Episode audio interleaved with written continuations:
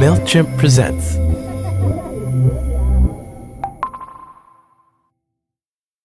The core idea of working in a restaurant and being a cook, your feelings don't matter. Like, not only your emotional feelings, but your physical ones. Like, if you burn yourself, you just keep working. If you cut yourself, you wrap a rag around it and you keep working. Like, you don't stop to feel. You don't stop to think, oh, how, how does this make me feel? Samin Nosrat started her career in one of the most famous kitchens in the world, Chez Panisse in Berkeley, California. Now you might know her as the writer and author of the popular cookbook Salt, Fat, Acid, Heat. And sure, there are a lot of chefs who also publish cookbooks, but for Samin, this was about an identity shift. She wanted to go from the culinary world to the writing world, but first she had to confront her fear of pushing the reset button. I'm Ann Friedman, and this is Going Through It, a show about how hard it can be to figure out when to quit and when to keep going. On this episode, how do you learn to stop saying yes to other people and start saying yes to yourself?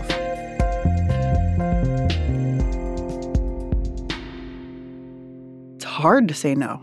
You know, for a long time in my office, I had this little index card that I wrote, say yes to no. if you're saying yes to everything, then you can't focus on anything. As a sort of professional people pleaser and lifelong people pleaser, that is what I come up against all the time. So now you've been a chef for 20 years. You've worked in a bunch of different acclaimed restaurants and in like food startups. You've written a book about cooking. How did you start out? I sort of accidentally became a cook. It was never my goal. Why not? I always wanted to be a writer, and I sort of stumbled into kitchens at a point where I realized I needed some sort of skill that I could make money off of. And it was really enchanting and inspiring the way that it happened. So I started cooking, and I loved it, and it gave me a great community and something I could care about and work hard on. But I at no point saw the like arc of my life leading me, you know, through restaurants and to chefery. But you've had this really impressive restaurant career, and it was kind of always impressive from the beginning. I mean, you got your start at Chez Panisse, which is a place that I have always wanted to eat, and I think a lot of people have always wanted to eat. And then later on, you took a risk working at this restaurant in Berkeley that a friend of yours was opening called Eccolo. Tell me about Eccolo. It, the the chef who opened the restaurant, Chris, was my mentor, and he'd really given me my first chance earlier in my career, and I felt very loyal to him. And I was excited to go work for him because I had just come back from living in Italy, and he was cooking Italian food, and I was so just yeah excited to go have freedom there and be given responsibility and chance to grow. But it became apparent pretty quickly in the lifespan of that restaurant that we were fighting an uphill battle for way too many reasons. And I wanted to quit so many. I did quit. I was like also I had bad temper and I was quitting all the time, coming back the next day. Tell me tell me about one of the days when you like tried to quit. there was a big fight over Parmesan cheese. Only in Wait, my group.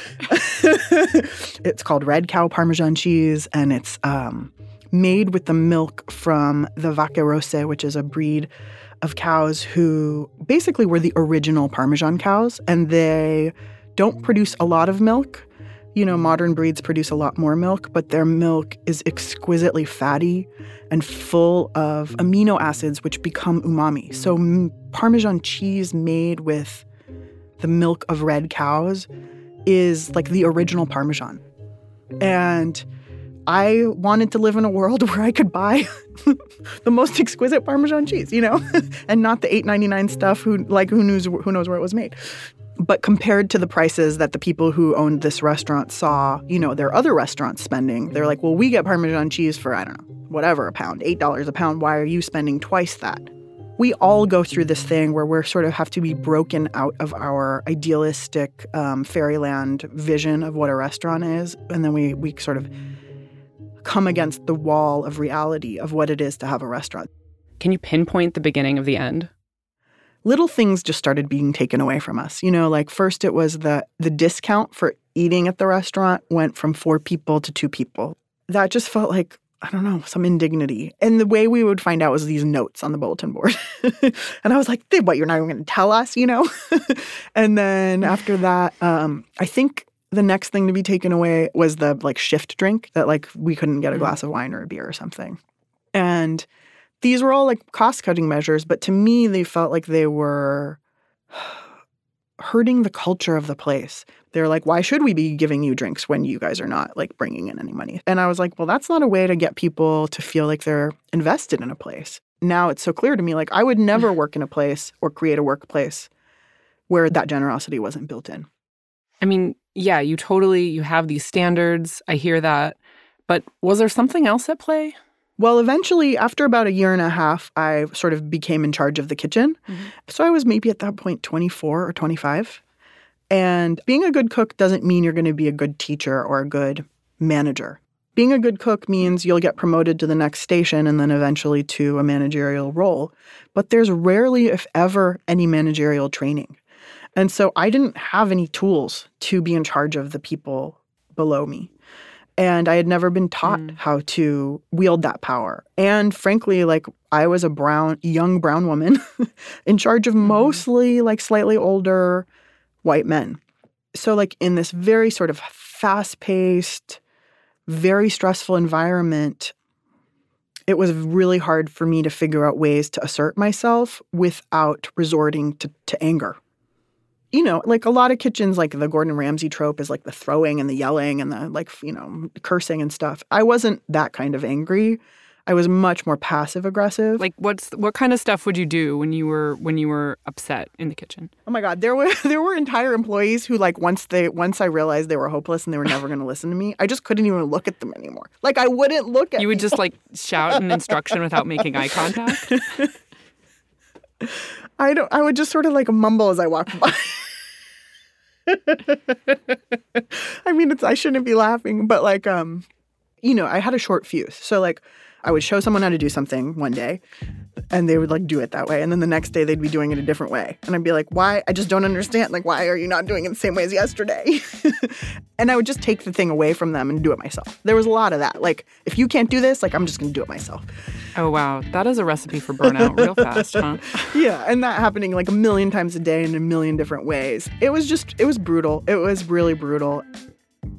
If you could go back and kind of whisper into the ear of yourself at that time, would you have said like when the first note went up, it was time to start moving on or like walk away because it didn't match with what the kind of environment you wanted to be working in? That is such a hard question, Ann. And I still, you know, even sitting where I am now, I don't know what the right choice would have been. I put myself and like some of the people around me through a lot of pain by staying. Like I felt so sure in that moment and through those years, if I left, that Chris would probably I was like, oh, he's gonna have a heart attack and die if I leave. Like I just had this feeling of being so responsible for him and so respon which is probably overblown like um ego on my part, but I knew instinctively that I was carrying a huge burden and I knew that nobody else would, would carry that because like I wasn't getting paid that much money. There was nobody else who cared about Chris and about the idea behind this restaurant as much as I did. And so in a lot of ways, the work itself and the environment itself just amplified all of my own sort of self-harming tendencies. And I was probably attracted to that mm-hmm. because it was the way I knew how to be in the world was just buckle down and work harder. So after about five years, Eccolo closes its doors in 2009. How did the decision finally get made to say, we're done here? You know, by that point, I was basically like running the place with Chris. And so I was aware of all of the conversations. And by then, I had been begging him to get out for two years. And there were so many different little things that happened that like would give him a little bit more hope this was the thing that his career had led to was having this restaurant. So for me to say let's get out was a totally different thing than for him to decide to get out. It sounds like you weren't willing to leave just yourself. I had savior complex, yeah. yeah. I just I don't know. You know, I was afraid. I yeah, I was scared to leave, I think. Hmm. I mean, I relate to that so deeply. That's why I'm humming. It's interesting how it can be this kind of self propelled or like self fulfilling prophecy once you get in a situation like this. And you can tell yourself that that's the way it's got to keep going, even though it's grinding you down physically, emotionally, psychologically. And there was this other thing you really wanted to be doing at the time, right? You wanted to be writing. So even through all of the years of working at Eccolo, like I every year would apply to graduate school for different things, for like an MFA in poetry, an MFA in nonfiction, uh, like a journalism degree, uh, English PhD. I was always sort of like trying to figure out where it is that I was going and what I was doing. So staying at the restaurant wasn't because I don't know, part of it was like this is this thing that I'm doing. If I leave, I'll have to take a hard look at like who am I and what am I going to do? And I've already invested 7 or 8 years in this weird career path. Like it's scary to try and figure out what I'm going to do. And I would always, you know, I didn't always get into the schools that I applied to, but I often did. And then I would always just be like, well, do I have $90,000 to spend on a poetry degree? You know, so there was always something that sort of like talked me out of it and I, and I would stay. I would think that that would make it easier to leave. Like if your passion isn't, you know, running a kitchen or things like that. I mean, were there any conversations with friends who were like, um, hello, why are you not quitting and pursuing this writing passion? Like, no, because most people around me were like, how lucky for you to have found the thing you love food.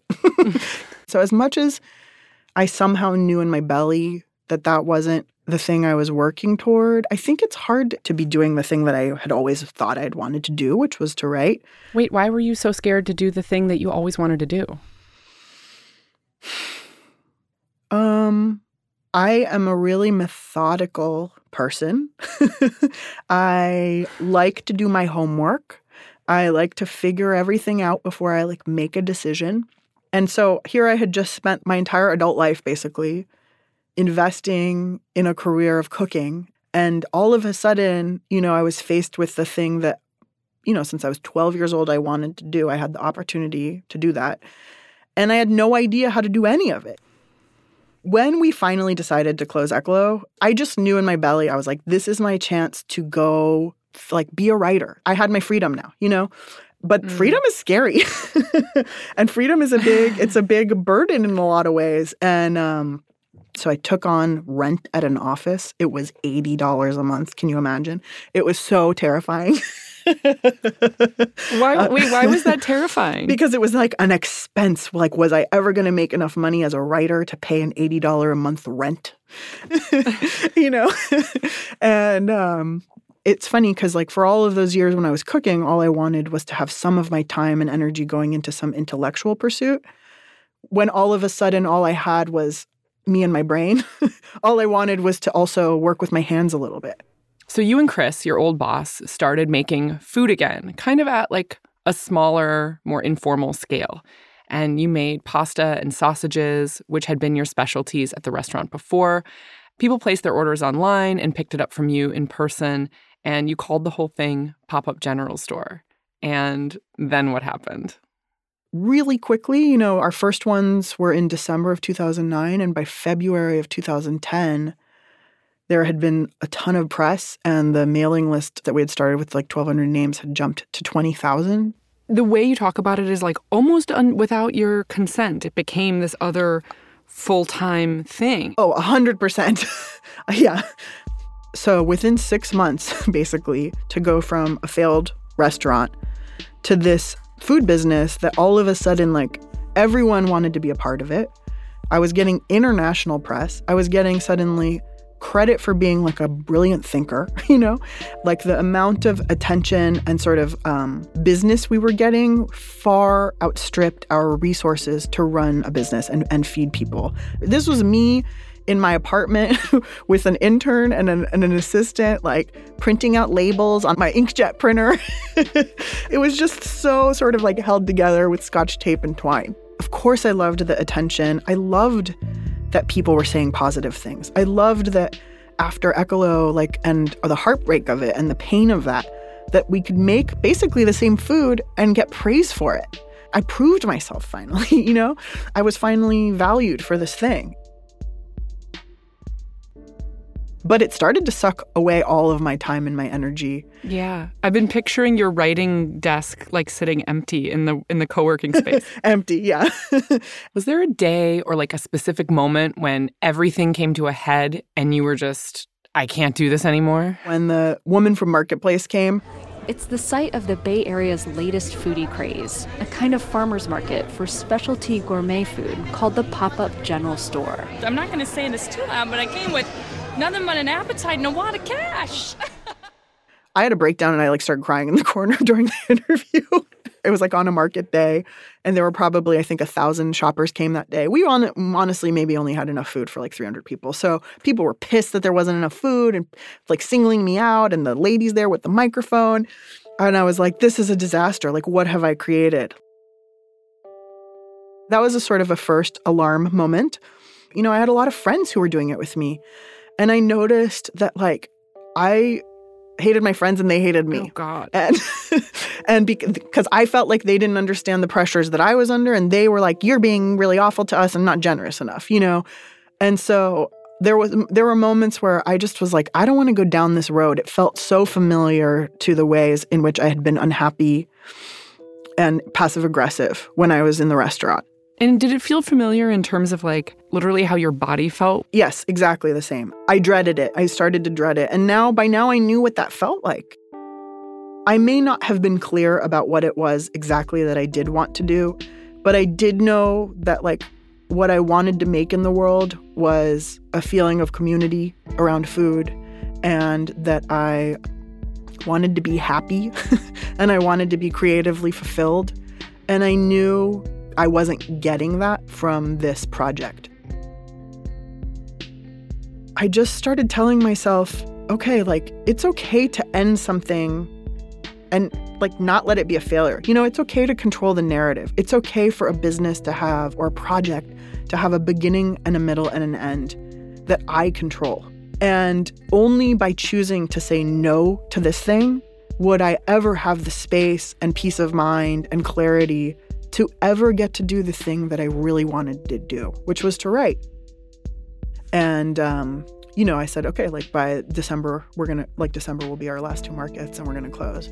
And and everyone like in the like gossip side, everyone like food gossip, blah blah blah. Everyone wanted to know like what the juice was behind the story, and I just was like, there's no juice. Like I just don't want to do this. I would love for you to talk about what it felt like to be able to say, the reason is I just don't wanna. And it was the best thing that I have ever done. it felt so amazing. I I felt such sort of freedom and light. I felt so happy and I just felt like a totally different person starting the next January. And because I said no to that, because I ended that, immediately all of these other things, all of the opportunities that led to me writing my book appeared. And like if they may have appeared earlier and I probably wouldn't have been able to do them. Or I would have taken everything on and then sort of crashed and burned. What do you think would have happened if you hadn't quit? If you hadn't listened to that instinct of like, it's time to shutter this? I just think I would have worked myself to the bone and probably into like an adrenal breakdown. And instead of ending the narrative on my own terms, it would have ended as a failure.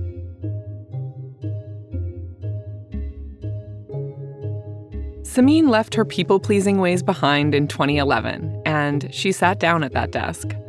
In 2017, she published her first book, Salt, Fat, Acid, Heat, which became a bestseller. She's now a food columnist for the New York Times Magazine, and she even has a Netflix series. That's right. It's also called Salt, Fat, Acid, Heat. You can watch it now.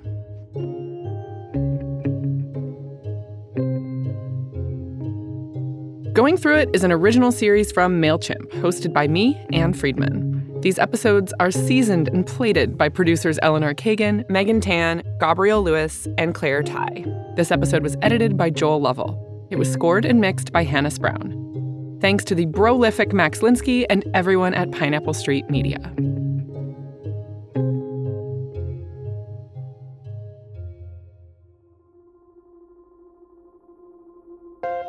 On the next episode, what happens when you've convinced the world that your relationship can be saved, only to realize that you don't want to save it? And I remember looking at Tish, my middle child, and she was always the one that I thought, well, I could never leave because it'll break her. And I remember looking at her and thinking, okay, I'm staying in this marriage for her. But what I want this relationship for her? Best-selling author and activist Glennon Doyle had to decide if going through it in an unsatisfying marriage was better than blowing up her life to be with a person she loved.